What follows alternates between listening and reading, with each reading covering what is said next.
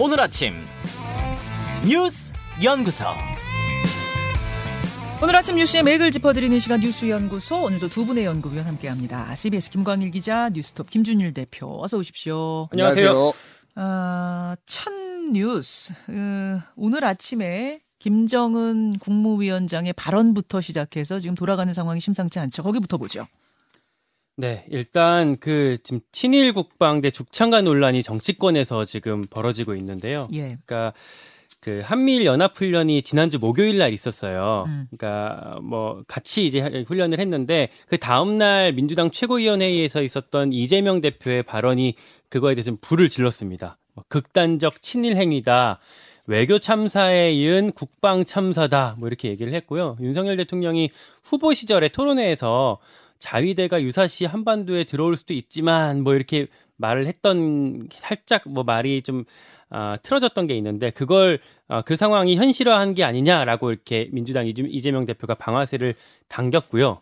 여기에 대해서 국민의힘이 반박 비판을 하면서 지금 커지고 있습니다. 예, 정- 그러니까 지금 한미일 연합훈련 진행 중이고 여기에 반발해서 북한이 지금 뭐 메시지도 내고 있는 거고 미사일도 쏘고 있는 건데 요 문제는 잠시 후에 정동영 전 통일부 장관과 함께 좀 짚어보도록 하고 일단 요걸 가지고 벌어진 국감에서의 정쟁 얘기를 지금 말씀해 주신 거죠? 예, 국감과 정치권에서 지금 예, 예. 아, 이제 말들이 이제 오가고 있습니다. 공방이 벌어지고 있어요. 자 이재명 대표 발언이 일단은 어, 시작이 된 거고 이거 지금 일본하고 같이 군사훈련하는 거 이거 친일행위 아니냐 음. 이런 식의 이제 취지의 발언 여기에 대해서 국민의힘의 반박은요? 정진석 비대위원장이 바로 페이스북에 썼는데 예. 누구는 마치 죽창 들고 일본 자위대를 쳐부수러 갈 기세다. 그러니까 예전에 문재인 정부 때 조국 장관이 이제 죽창가라고 언급했던 것들을 다시 이제 거론한 걸로 보이고요. 예. 당권 주자인 김기현 의원이 이심 정심이라고까지 표현을 했어요. 이심은 이재명 대표 얘기인 것 같고 정심은 뭐예요? 김정은입니다. 아. 그러니까 이재명 마음이 곧 김정은의 마음이다. 약간 거칠게 좀 약간 색깔론 식으로 좀 공격을 했고 음. 그 신원식 의원이라고 국군 저기 군인 장성 쓰리스타 출신 저 국민의힘 의원이 있는데 문재인 정부 때도 이 훈련 했었고 심지어 노무현 전 대통령도 자위대와의 해상 훈련을 승인했었다라고 얘기를 아, 국감에서 하면서 이렇게 좀 장이 섰습니다.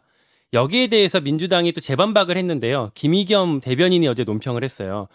연합훈련을 동해에서 한 적은 없었다. 그리고 참여정부 때는 군사훈련이 아니라 어떤 실종자 구조를 위해서 해경이랑 훈련한 거였다라고 반박을 하면서 지금 왔다 갔다 왔다 갔다 커지고 있고 예. 당분간 이런 어떤 공방, 그러니까 한쪽에서는 친일 매국이다, 한쪽에서는 뭐 일본 아뭐 한미동 한미동맹을 저쪽에서 뭐 무너뜨리려고 하는 거다 이런 어떤 안보 프레임이 당분간 좀 계속될 것 같습니다. 예. 이건 뭐 느낌이 양쪽에서 다 키우는 느낌인데. 그러니까 양쪽 다 지금 지지층이 공고하지 않은 상황이라서 뭐 친일, 안보 네. 이런 프레임이 각각한테 좀 도움 될 거라고 판단하고 있는 것 같습니다. 자, 김준일 대표 어떤 부분 주목하세요? 일단 사실관계부터 좀 명확하게 해야 될 예, 것 예. 같아요. 한미일 군사훈련에 대해서 지금 뭐 전 정부에서도 했네 안 했네 이런 얘기가 있는데 올해 그 3월 30일 기사를 보면은 예. 한미일 3국 군사훈련 거듭 제한 문재인 정부 수용 불가 올해 3월 30일이니까 이제 막판이거든요. 음. 이때 이제 안토니 블링컨 미 국무부 장관하고 하야시 요시마사 일본 외무상이 정의용 외교부 장관한테 삼국 어, 군사훈련 해야 된다 공동으로 했는데 문재인 정부가 거절했다라는 거예요. 그러니까 어. 무슨 얘기냐면은 지금까지 삼국이 같이 군사훈련을 사실상 한 적이 없습니다. 노무현 정부 때 한 적은 있는데 예, 예. 그때 동해에서 한 건 아닌 거 아니에요? 음, 그러니까 여러 가지 전제 조건이 있었고 기본적으로 한미일 군사 동맹이라고 하지만은 훈련은 미일 따로 하고 한미 따로 하고 그거를 붙여가지고 아. 이런 식으로 해서 했는데 한미일이 같이 동시에 한 적은 한 번도 없었고 아, 따로 따로는 예, 예. 있었고 예. 삼국이 완전 동시는 없었고. 그렇죠. 아. 그리고 올해 5월까지 5월달까지만 해도 윤석열 정부에서도 미국이 한미일 군사 훈련 하자고 하니까 아직 결정된 거 없다라고 거절했는데 이게 기류가 바뀐 게 나토 정상회의에 가가지고 윤석열 대통령이 삼국 거 정상회의 하면서 거기서 한미일 군사 훈련 하겠다고 합의를 해준 거예요. 예. 그리고 지금 이게 한미일 군사 훈련이 이제 본격적으로 시작이 된 겁니다. 그래서 사실 이제 미- 일본은 굉장히 바랬거든요. 이걸 미국도 바라고. 음. 근데 이제 한국이 이거를 좀 너무 덜컥 내준 거 아니냐 그런 우려가 사실 그때도 있었어요. 근데 이제 이게 약간 우려가 약간 현실화되는 뭐 그런 상황이고요. 지금 말씀하셨다시피 지금 어 뭐 이제 친일 프레임으로 조금 이제 민주당에서는 어, 국민의힘을 좀 공격하는 상황이고 여기에서는 뭐 어, 반공 프레임으로 지금 붙은 상황이라서 이거는 상당 기간 어, 지속될 것 같고 오늘 아침에 중앙일보 기사를 보면은 음. 예. 영수회당 가능성이 이것 때문에 희박해졌다. 음. 어, 검토를 하고 있었는데 그래서 지금 강경 국면이 이 대치 국면이 지금 가속화될 것으로 지금 보입니다.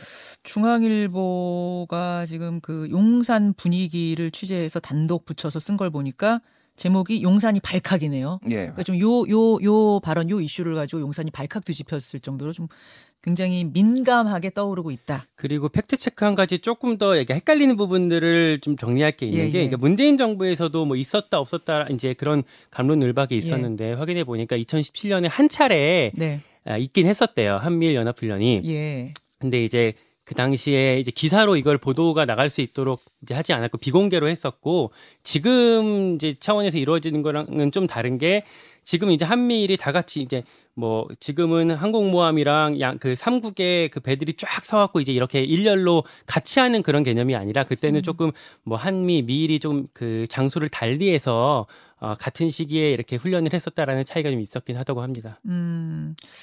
그러니까 지금 상황이 이러한데 여기서도 반일 뭐 친일 이런 이야기를 하는 게 맞느냐? 죽창가 시즌 2 아니냐? 이제 이게 음. 국민의힘에 놀린 거고. 어, 아무리 상황이 이러해도 어떻게 일본 군대를 들일 수 있느냐? 요게 이제 이재명 대표의 놀린 거고. 이 두 가지 논리가 맞붙은 거군요. 상당히 가겠네요. 네. 예, 느낌이 그러네요. 네. 자, 아, 이런 상황 속에서 김광일 기자 더 예. 가보죠. 어제 그 국정감사에서도 이제 어떤 논란들이 같이 있었는데, 그러니까 외통위원들이 주일 한국 대사관 일본으로 가서 이제 국감을 이- 같이 이어갔거든요. 음. 여기서는 이제 뭐 뉴욕에서 했던 뭐 간담회라고 하죠 약식회담에 대한 비판도 있긴 했었는데. 강제징용 비사 그 배상에 대한 문제 이게 원래 사실 한일 관계가 이렇게 꼬이게 된 어떤 핵 그 원래 문제였잖아요. 예. 이걸 어떻게 해결하냐에 대한 그 어떤 해결책에 대한 고민이 같이 있었는데 원래는 이제 대위 변제라고 이제 한국 정부의 예산을 활용하는 요걸로 어떤 어, 양국이 좀 해결하자 이런 얘기들이 있었는데 그게 아니라 병존적 채무 방식 이 논의되고 있다고? 어제 얘기가 나왔습니다. 이제 강제동원 피해자 재단에 이제 어떤 채무를 이전하는 그런 방식이 좀 논의되고 있다라는 게 어제 국감에서 드러났고 어 이제 이거 관련해서도 이제 민주당에서는 너무 좀 조급하고 수그리는 자세로 우리 정부가 대응하고 있는 게 아니냐 이런 비판들을 같이 이어갔습니다. 음, 그러니까 대표. 쉽게 얘기하면은 그 위안부 재단 만들어서 일본에서 위안부 재단에 돈을 내고 그거를 이제 푸는 방식이었죠. 네. 일본 정부가 직접 배상하는 게 예, 아니라 거의 비슷한 방식이에요. 그러니까 병존적 채무 방식이란 게 뭐냐면은 정 우리나라 정부는 행안부 산하의 일제 강제 동원 피해자 지원 재단을 만들고 이거 이게 있는데 이거 여기에다가 일본 기업들이 지금 전범 기업들이 돈을 내고 그래서 여기에서 이제 하는 거죠. 일본 기업이 직접 그 강제징용 피해자한테 돈을 주는 게 아니라 음, 음. 이런 식으로 간접적으로 지금 풀겠다라는 건데 이거에 대해서 이제 그럼 다시 지난번처럼 위안부 사태처럼 그 재단 합의한 것처럼 또 문제가 될 수 있는 거 아니냐 그리고 음. 일본의 배상 책임을 직접적으로 명시 안 하는 게 문제 아니냐 뭐 이런 얘기들이 지금 나오고 있어서 이건 좀더 지켜봐야 될 것 같고 어, 윤석열 대통령이 어, 지난 이제 미국에서의 정, 한일 정상회담에서 그 기- 한일 관계가 정상화되면은 기업들의 교류가 활발해질 거야. 그래서 비즈니스 기회를 강조했다라고 지금 대통령실에서 밝혔는데 예, 이게 예. 그러니까 하- 일본의 수출 규제를 풀기 위한 전초전이다. 음. 초석을 깔고 있다. 이런 주장이에요. 그러니까 대통령실의 주장은. 그래서 요것도 같이 지금 테이블에 올려서 지금 풀려고 하고 있는 상황입니다. 예, 조금 전에 김정은 위원장이 한 달 만에 사진을 공개했습니다. 이제 뭐 왜 이렇게 자명이 길어지느냐, 무슨 일 있냐, 뭐 이런 이야기들이 있었는데 조금 전에 사진이 공개됐다고 해서 잠시 후에 정동연 전 통일부 장관, 정동연 고문과 함께 이야기할 때 이 사진도 같이 공개하겠습니다. 두 번째로 가죠. 미중 반도체 정- 전쟁, 미국 정부가 중국에 첨단 반도체 장비 수출을 제한하기로 했어요. 첨단 반도체 자- 장비 판매를 금지하고 또 반도체 칩, 뭐 AI나 슈퍼컴퓨터에 사용되는 그런 첨단 칩을 수출을 제한하자라는 게 골자입니다. 뭐 어, 이렇게 되면 중국 기업이 어, 뭐 이렇게 중국 기업의 아, 그러니까 뭐랄까 18 나노미터 이하의 D램 아니면 128단 이상의 NAND flash 이런 것들을 만드는 장비나 기술을 미국 기업이 중국에 팔 때 허가를 받아야 되고 음. 어, 뭐, 뭐 사실상 뭐 수출 제한이다 이렇게 얘기가 되고 있습니다. 음. 바로 중국 환구시보가 미국이 이성을 잃었다. 자유무역에 대한 야만적 일격이다 이렇게 논평을 냈고요. 예. 근데 문제는 이제 역시 우리 우리 얘기겠죠. 네. 한국 기업 얘기인데 삼성전자랑 SK 하이닉스가 중국에 공장을 지금 갖고 있거든요. 아, 다행히 예외 조항을 넣어 갖고 타격이 크지는 않을 것 같습니다. 어떤 예외 조항이요? 그러니까 중국 내에 생산 시설을 가진 해외 기업은 별도의 심사를 거치면 예외로 하기로 했어요. 아, 아, 그래요. 그러니까 중국 땅에 공장이 있더라도 중국 기업 아니면 봐준다? 근데 그런 해외 기업이 그 삼성전자랑 SK 하이닉스 딱 두 곳입니다. 음. 사실상 이제 한국 기업을 위한 어떤 제도로 지금 풀이가 되고 있고 때문에 뭐 우리 정부나 삼, 그 삼성전자, SK 하이닉스, 하이닉스 측에서는 뭐 큰 문제는 없을 거다라고 내다보고 있고요. 뭐 로이터에서도 직격탄은 안 맞을 거다라고 했고 월스트리트 저널 같은 데서는 오히려 한국 기업들은 장기적으로 더 반사이익도 볼 수 있다라고까지 얘기를 하고 있습니다. 다만 이제 불확실성이 좀 문제가 될 수는 있는데 심사 과정이 혹시 까다로울 수도 있고 아니면 이 과정에서 영업 비밀이 노출될 우려도 네. 있다. 이런 정도는 같이 짚어봐야 될 것 같습니다.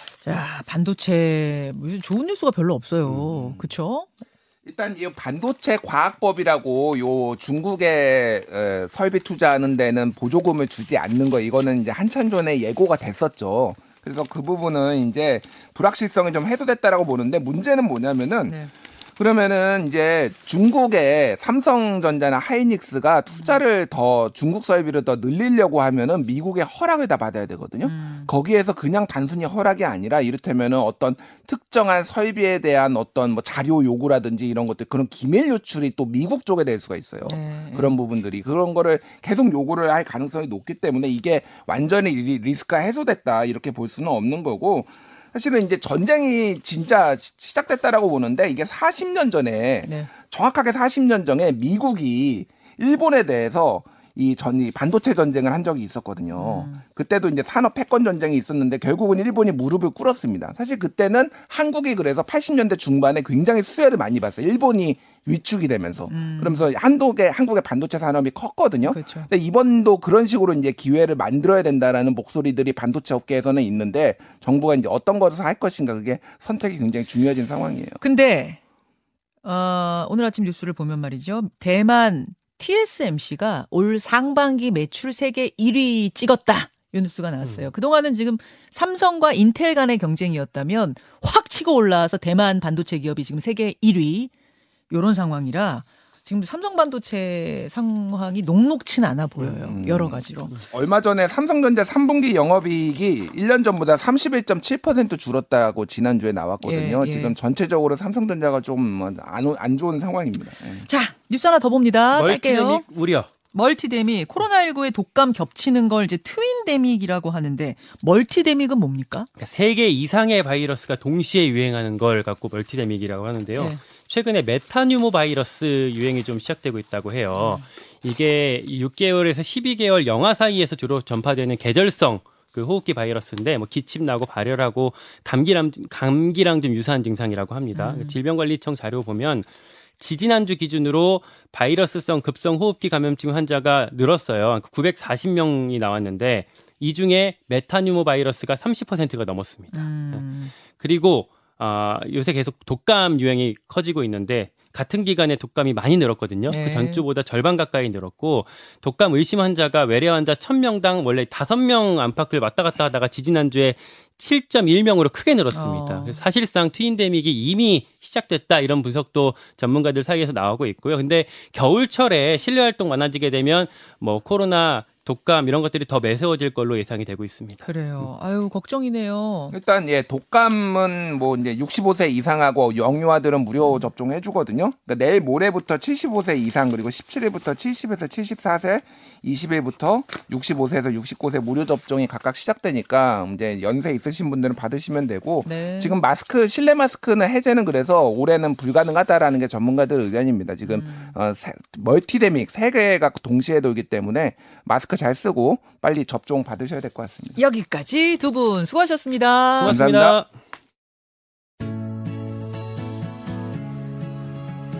김현정의 뉴스쇼는 시청자 여러분의 참여를 기다립니다. 구독과 좋아요, 댓글 잊지 않으셨죠?